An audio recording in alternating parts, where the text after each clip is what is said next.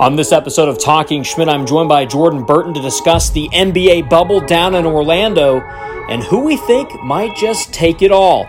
I have all that and more coming up next.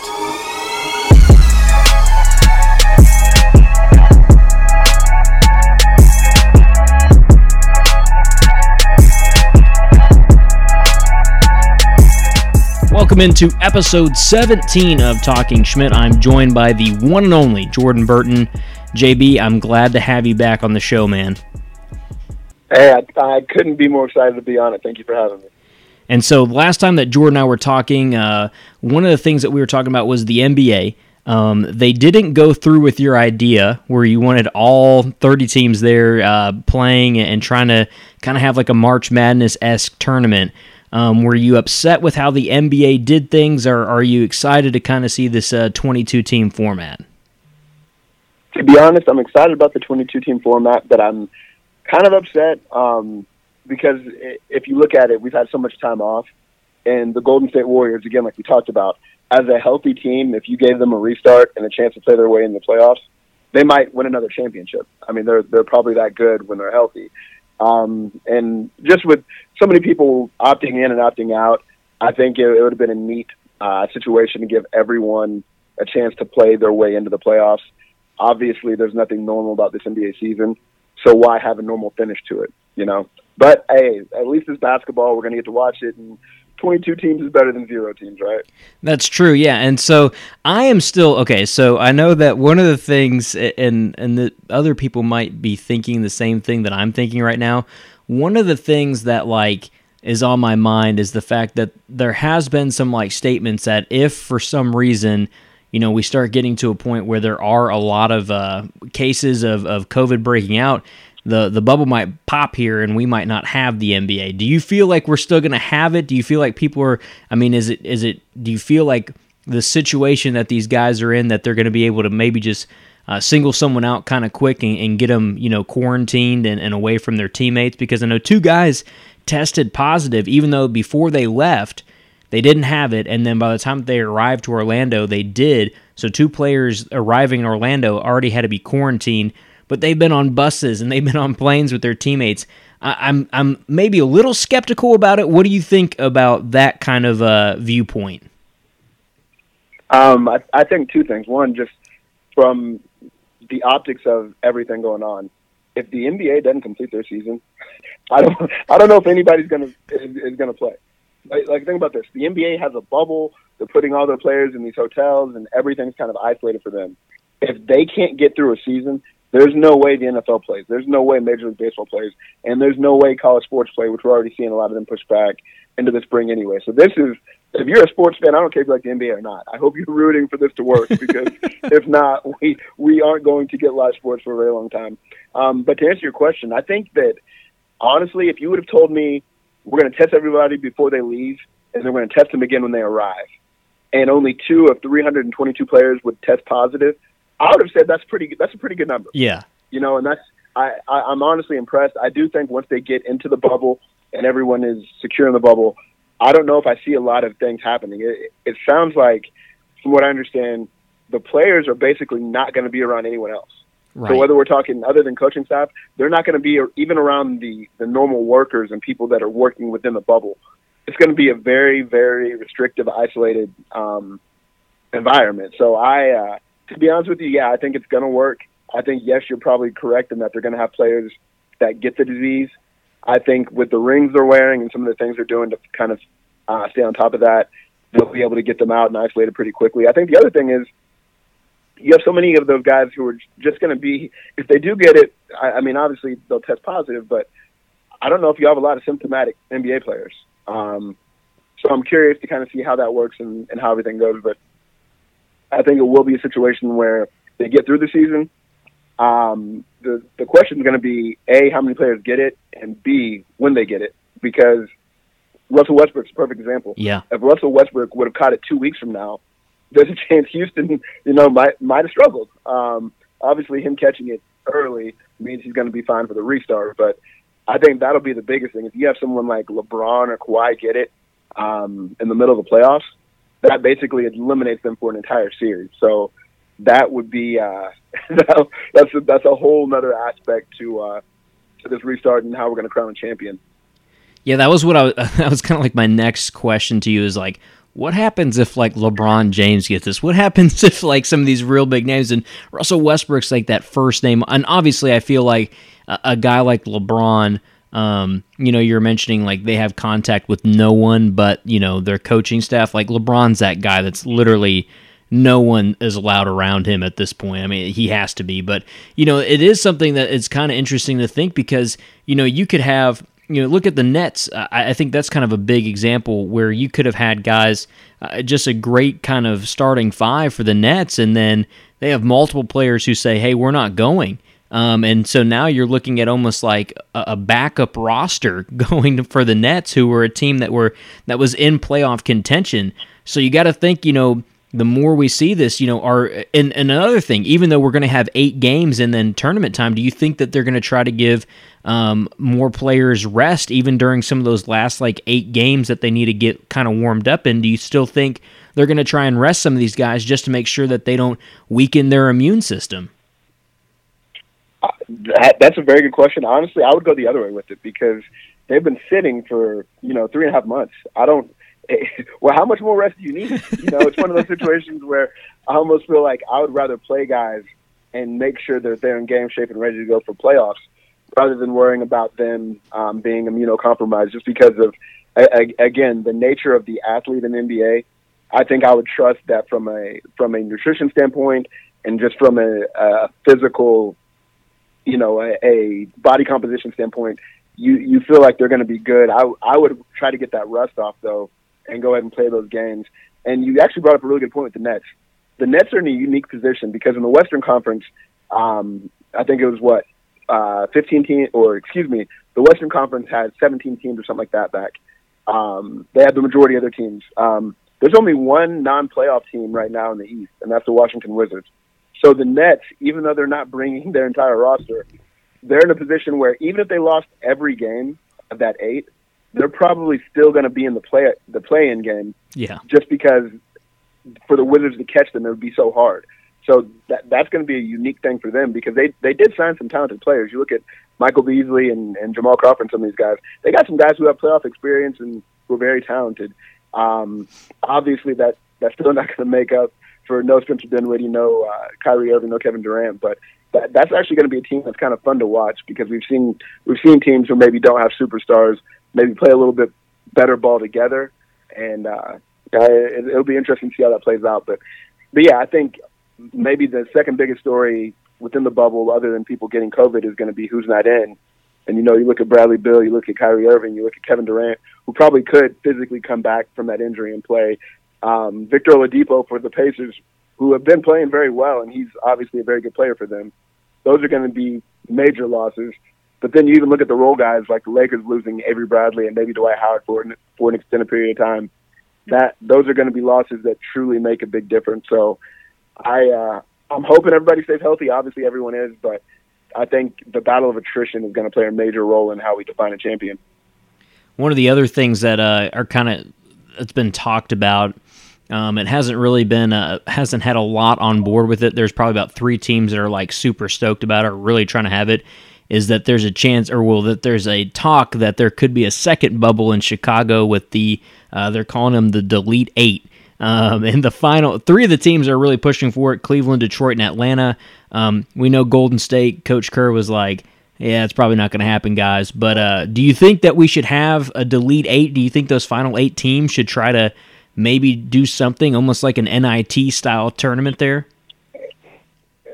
I think it'd be neat, but I think the tough part is if you look at something like the Golden State Warriors, they you know those guys probably don't want to do it. You know, uh, their team is already pretty veteran laden. You know, so for them it doesn't make much sense. For the San Antonio Spurs, another team that is heavy with that, which obviously they'll be in the regular bubble. So, but I think some of these teams that are a little bit older, it maybe doesn't make a whole lot of sense. But for the younger teams, I think it'd be great. And really, Golden State is probably the only team that you look at that probably wouldn't want to play. But the Atlanta Hawks and getting Clint, Clint Capela and getting him kind of going and obviously giving fans a chance to see more Trae Young and more some of these young superstars, I think it'd be great.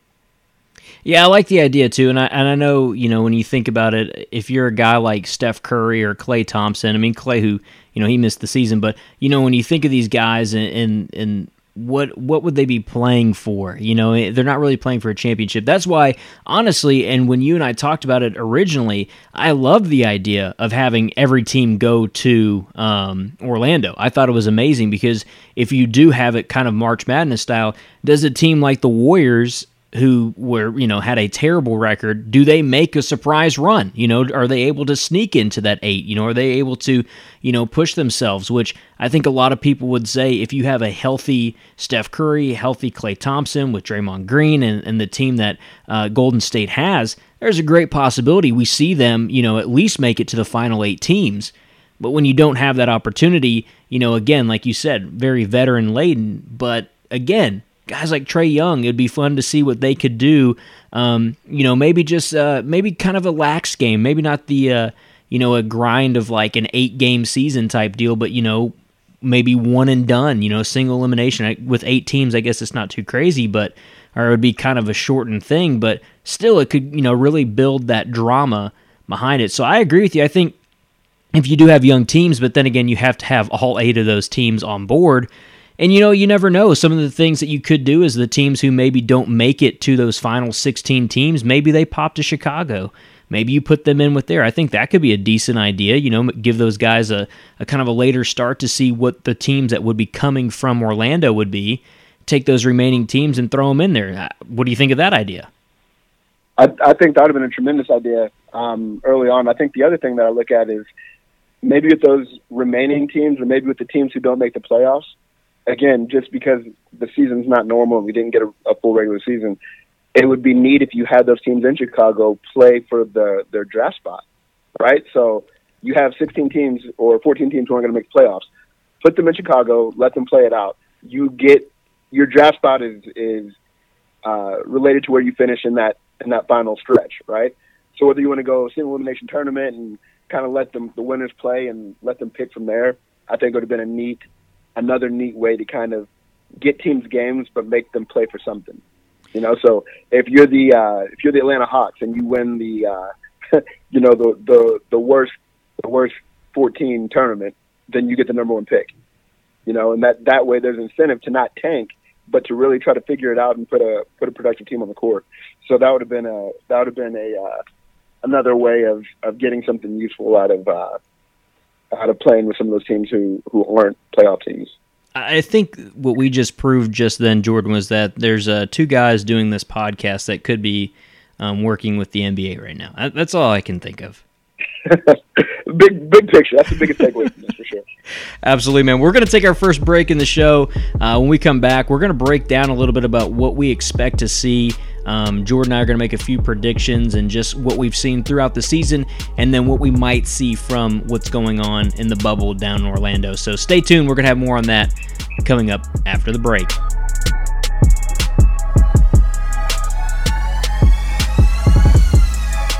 What's going on, everyone? Thank you so much for joining me this far into the podcast. Don't forget, you guys can subscribe to this podcast on Spotify, Apple Podcasts, or on Google Play.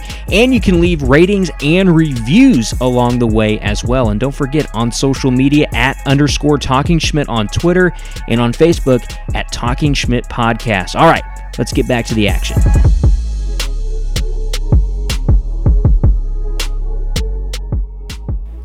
Welcome back to segment two of episode 17 of Talking Schmidt. I am joined by Jordan Burton, JB, joining me for the second show, his second show at least. And uh, Jordan, we've we've gone through and looked at like a lot of what if scenarios, and now we get to add to that by saying what if with our own predictions. So that's where we're kind of moving into here uh, with the NBA bubble going down in Orlando. So um, I don't know, put on your Swami hat you know, make make uh, make your best bets here, man. This is what we're going to be doing. Perfect. Let's do it. All right, so you were bringing up some good uh, good points there when we you and I were in the break. Um, as we know, the West is just always so tough, and, and, and has been for several years now, we, we know how tough that Western Conference is. Um, obviously, we know the Lakers pretty much have a, a top spot there. Clippers sitting at two. Uh, the Nuggets and Jazz at three and four. And as you were mentioning, you have uh, Thunder, Rockets, Mavericks, who are very close with the Jazz in record. And then after the Grizzlies, there's several teams that are really just nipping on their heels as well at that eighth spot. What do you? How do you feel the the West is going to be? What do you think those eight teams are going to be? And, and do you feel like there's going to be some changes in seeding? I, I do, and, and here's the deal. I think if you're if you're the NBA, you would love to get um, Ja Morant and Zion Williamson in a play-in game for that eighth spot. That would be fantastic. And again, keep in mind if you're the team who's not in the eighth spot, but you're within four games, then you get a chance to play in for the for the final spot. But you have to win two games, whereas the eighth seed would only have to beat you once. So that was that's a neat thing about it, obviously. But uh, but I think the the thing to keep in mind is, so you look at a team like Portland. Portland underachieved throughout the regular season. Uh, there's no reason they should be under 500. I think they're probably a top three or four talent team in the West. The thing to keep in mind is all this time off. Again, they maybe have the best point guard in the NBA in terms of Damian Lillard. Uh, he has a really good running mate in CJ McCollum. But I think the thing to keep in mind is not only do they have Hassan Whiteside, who's been playing well, but uh, Nurk is actually coming back. So Nurk was hurt. He missed the entire regular season, didn't play a single game. And before he got hurt last summer, he was a very good player. So you add him in the mix, and now you have him and Hassan Whiteside. So you have two twin towers who are extremely good, and you have two really good guards, and you have enough guys like Carmelo Anthony that can make shots and kind of be a nice threat. And obviously Gary Trent's playing really well for them. I think Portland's going to end up uh, wiggling their way in to not only. Uh, uh, I think they'll be in that eight seed. I think you'll be looking at them playing either Memphis or New Orleans or someone like that uh, to get in, and I, and I honestly don't see um, I don't see Portland having a problem uh, securing that eight spot. And honestly, outside of Golden State, they're probably the team that is most benefited from having the restart just because you get a chance to get Carmelo more engaged, um, to get Nurk healthy, to get Hassan Whiteside up, up to speed. But then they play a lot of young guys. And, you know, a guy like Gary Trent and getting three and a half months for him to prepare and continue to play at a high level is going to be huge for them. So Portland is, is my pick for the eight seed there. Yeah, I like that because you know you talk about having kind of that veteran veteran help there, and you know just having that great front court, and then you add in being the fact that you do have healthy guys again, and, the, and that you have a healthy team, and you're looking at that, and you think if Portland was able to play those last 20 games, maybe we aren't talking about that, but maybe we are, you know, uh, at this point. So you know that's a team that could definitely you could definitely see them making a run late in the end of the NBA season, and now we're going to see a chance uh, for them to do it in Orlando still with that those first eight games. Um, you know, you, you, feel for Memphis and you feel for a team like New Orleans because they do have those two big name rookies out there and two big name stars that are you know kind of growing throughout those fan bases and Ja Morant and Zion Williamson. But um, well, it's going to be exciting to see. Definitely something that uh, you know um, I think a lot of fans would want to see. Do you feel that there'll be any, if you have the way you're looking at it right now, if you go Lakers, Clippers, Nuggets, Jazz, Thunder, Rockets, Mavericks, and then Trailblazers, do you feel that there's any first round upsets, anybody that could sneak past one of those teams that are up there? Yeah, to be honest with you, I, I look at a, I look at a couple spots. One, if everything holds pat, the Houston Rockets assuming Russell Westbrook comes back the way that we think he will, they would be a matchup nightmare for the Nuggets just because the Nuggets are so big. And obviously, Houston's going to play small ball, so you're going to force uh, Joker to have to defend PJ Tucker or uh, Robert Covington on the three point line, which isn't ideal for him. Obviously, he he would have his way on the other end, but that tempo would be so quick.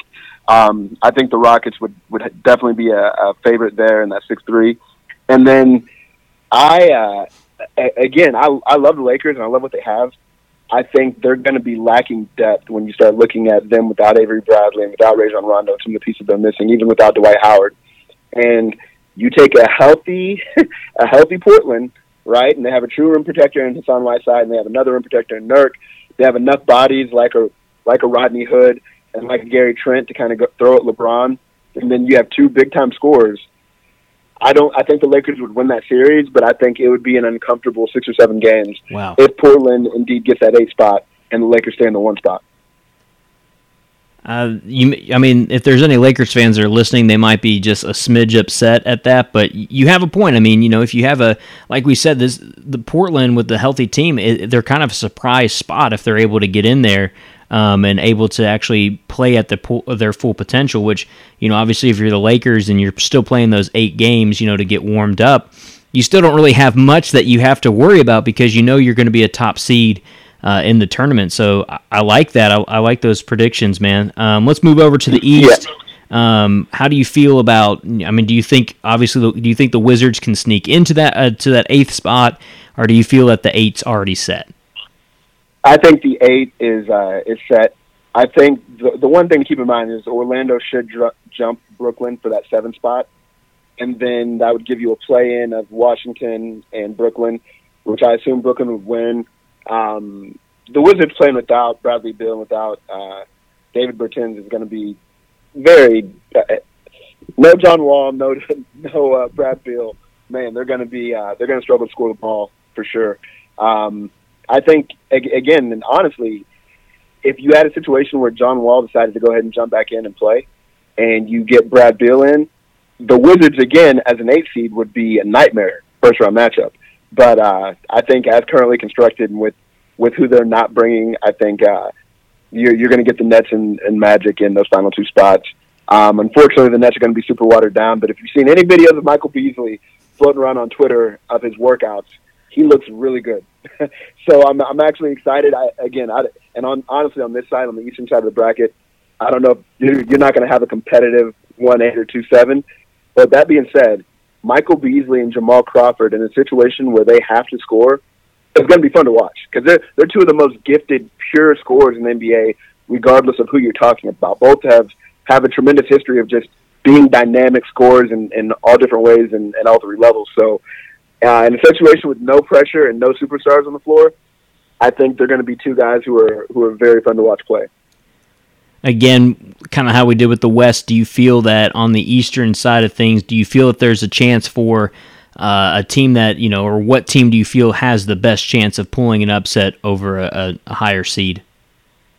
I think we have one really good spot for an upset right now, and that's uh, surprisingly, if you look at the uh, the three six matchup, which right now would be Boston and Philly. Um, Philly as a six seed, and and honestly, I think Philly might be the only team, not the only team, in, in terms of the Eastern Conference, I think Philly is the one team who can beat anyone in the conference in any style of game. And you know they can go small and play play a little bit more dynamic lineup, but obviously their big lineup. If you look at Embiid, Horford, Tobias Harris, and Ben Simmons, is four guys that are six ten or taller. That's a massive, massive lineup.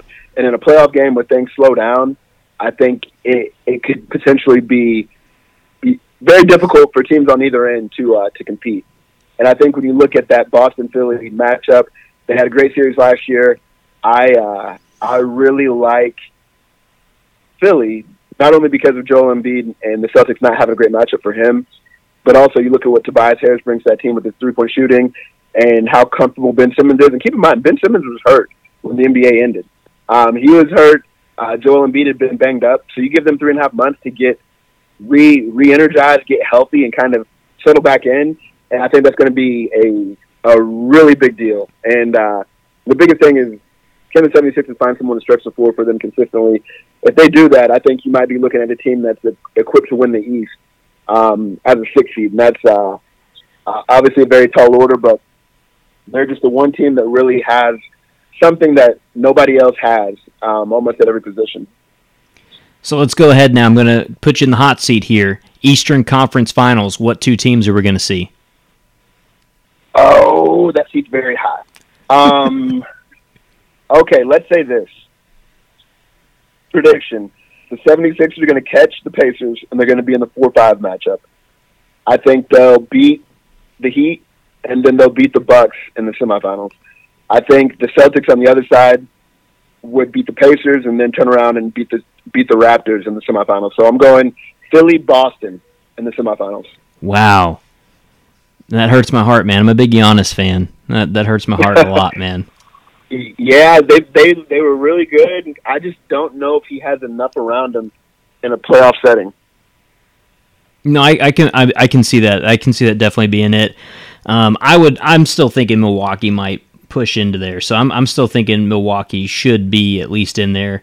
Um, and I like the Milwaukee Boston matchup, but um, you know that's that's why we're in the hot seat right now, right? That's that's why we have to make these guesses. I would love to see Giannis get to a get to a championship game in the NBA Finals. I would love to see that team, but you know you have to you have to ask that question: what's around him? And and then when you look at a lot of these other teams that kind of have built that up there, you know, and have built up teams and and and have solid benches that are going to come in there, you do have to wonder, you know, can Milwaukee run with that, or will it have to be on Giannis the entire time um, to really have a magical moment. Um, no pun intended there down in you know Disney Magic Kingdom, but uh, thank you, thank you for at least uh, acknowledging that it was something decent there. But yeah, I, I, agree with you on that one. Let's jump gears. Let's go to the West. Uh, same same situation. Who do you think will be in the Western Conference Final?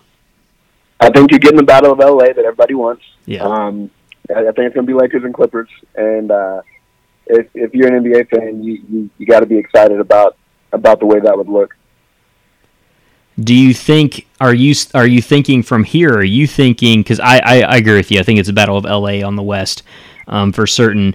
Do you are you thinking we get a renewed rivalry with a different look between Lakers Celtics, or are you thinking um, the Lakers might finally get the throne, and we might have a, a Clippers team finally make it into the finals. Uh, what do you think we're going to see? What do you think the NBA Finals is? I'm leaning. It's so it's so tough. I'm. Oh gosh, I've gone back and forth. I could really see a Lakers 76ers finals. Uh, honestly, the, the 76ers remind me of the uh, the Oklahoma City Thunder. Mm. Um, probably about a decade ago, whenever uh, Russ and KD and James Harden made it to the finals against LeBron. And they were, it was almost like they were too young to realize that they shouldn't have been. you know, hey, we shouldn't be beating some of these teams, and they made the finals. And that almost reminds me of uh, of this current uh, 76ers team. Obviously, there's more veterans on it, but I uh, I'm going to go with the Celtics. I think we're going to get a Lakers Celtics. You know, uh, renewed rivalry. I think the biggest thing there is the Celtics, and, and again, um, whenever you start looking at guys who can play multiple positions and defend multiple positions, Jaylen Brown, Jayson Tatum, Gordon Hayward are are going to be a tough, tough matchup um, for Philly in a conference uh, conference final setting.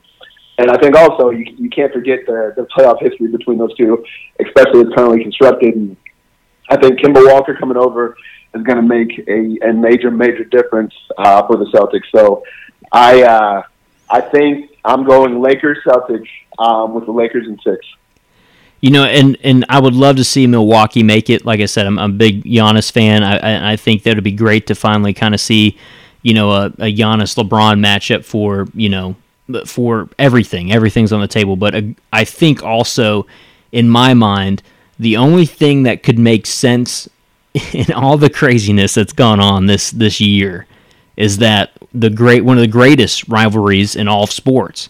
Lakers Celtics happen in a abridged, weird NBA season. I, I, think it just all kind of is lined up to have something crazy like that happen.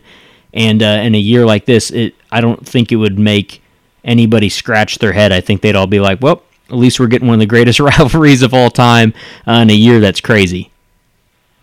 For sure, and I, and I mean, if you're the NBA, you couldn't you couldn't pray for a better matchup. Um, you get two of the biggest media markets with two of your marquee, I mean, not two of, the two marquee franchises in your league.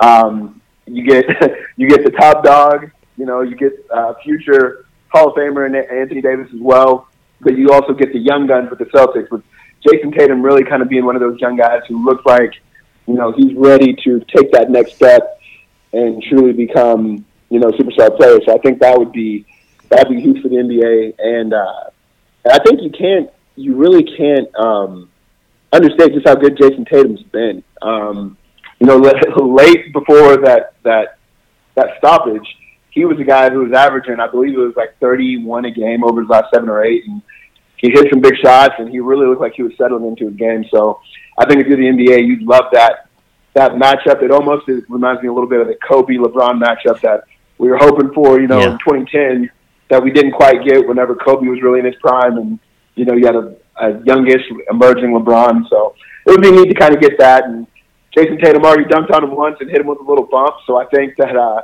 it would definitely be a, a fun series between those two. Yeah, I, I completely agree with you. So, uh, Jordan and I thinking that the possibility that we're going to see here Lakers, Celtics, Jordan saying Lakers in six. I'm going to say Lakers in seven we'll just push it that way. I like to live on the edge, and I feel like if we're already going to have the drama of Lakers Celtics, we might as well get seven games out of it. So, um, oh, for sure. For yeah, sure. I feel like which is which is hope for that, you know. And, and, like you said, you know, we have to hope and and hope that these teams can continue to kind of push through and. Um, that these guys can stay healthy down in Orlando to make sure that this actually gets to happen.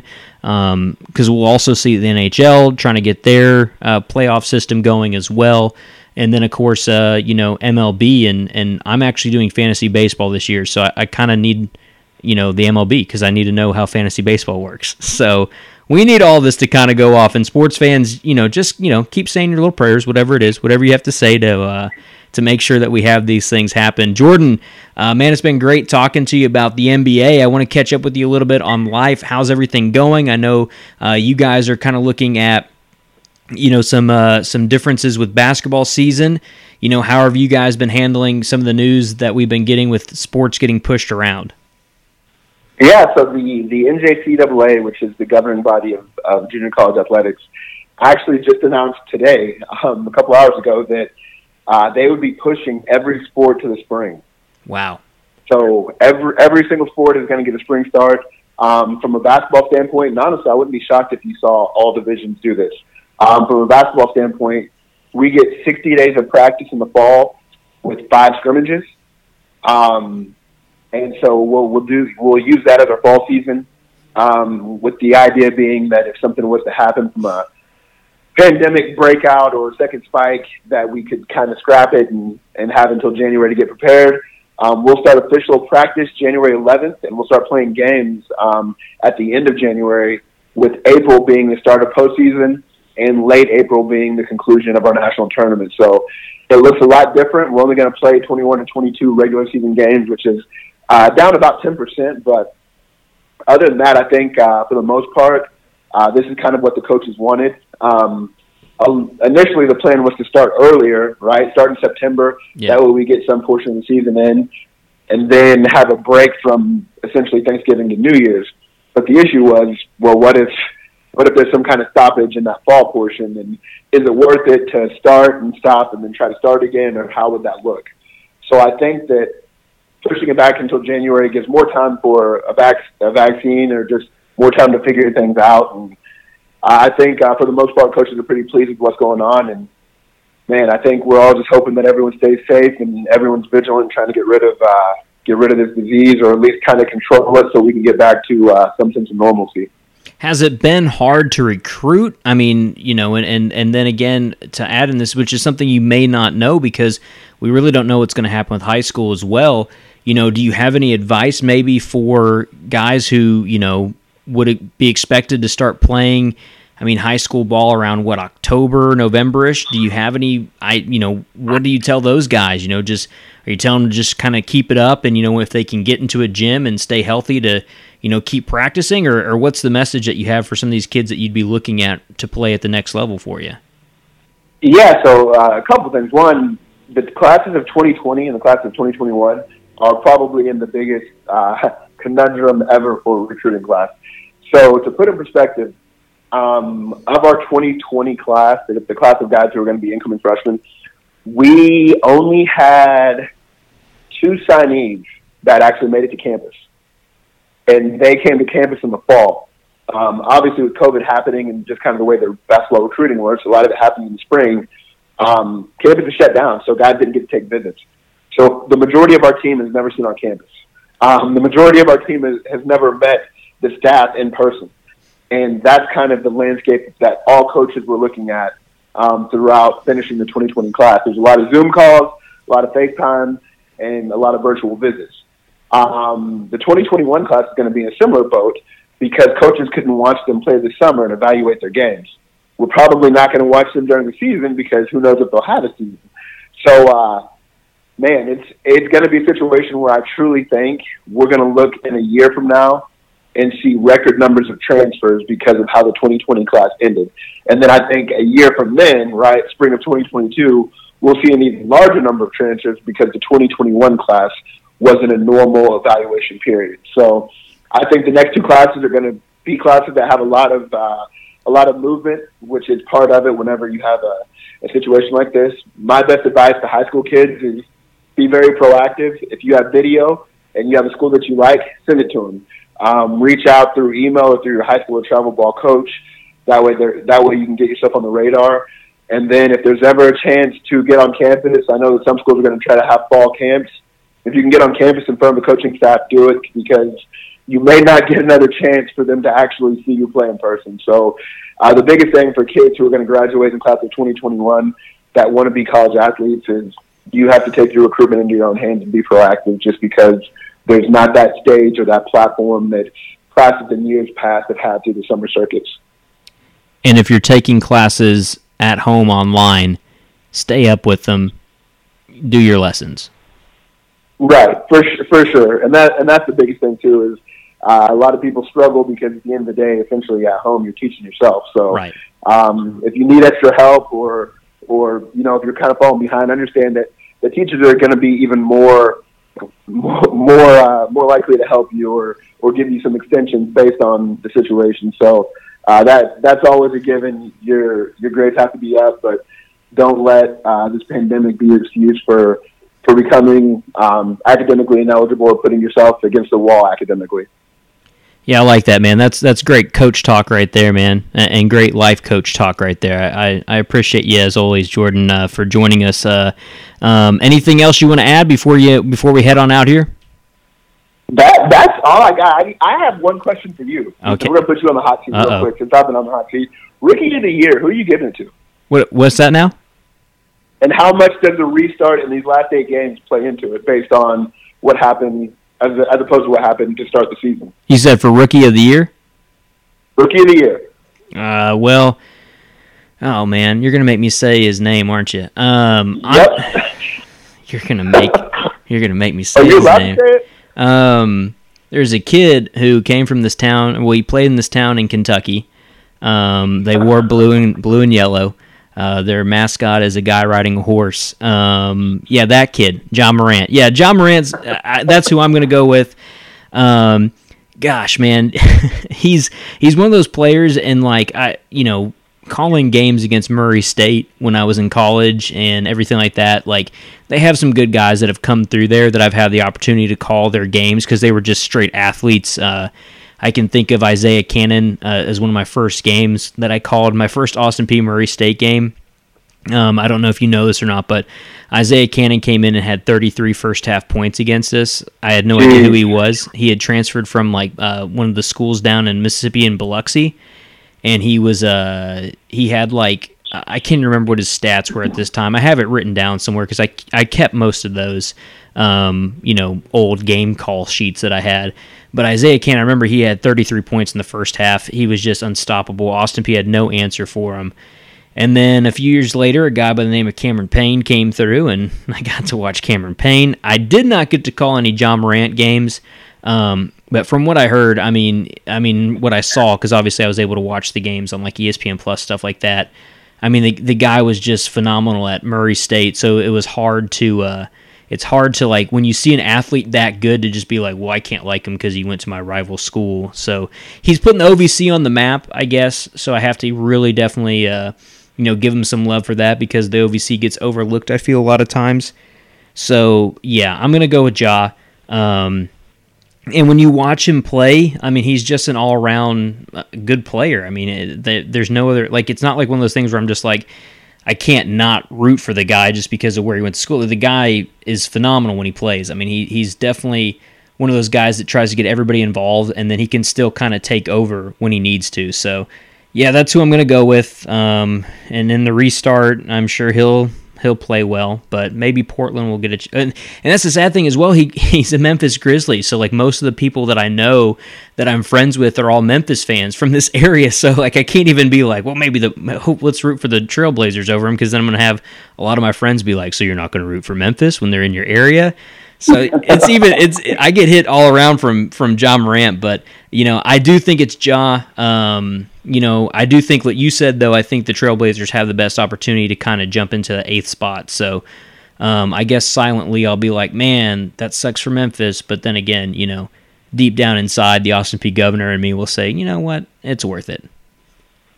Definitely, definitely. The one thing I'm curious, and last point before I, before I jump off, but I think if Zion Williamson comes back in this restart, yeah, and he just goes off and averages, you know, 25 and 10, and the Grizzlies get into the playoffs, or the, the Grizzlies, the Pelicans rather, get into the playoffs, I think it might be enough to flip to the point where he was so dominant in the small window that he played that it would be tough to overlook him, and he'll really start pulling some people uh, in that rookie of the year vote.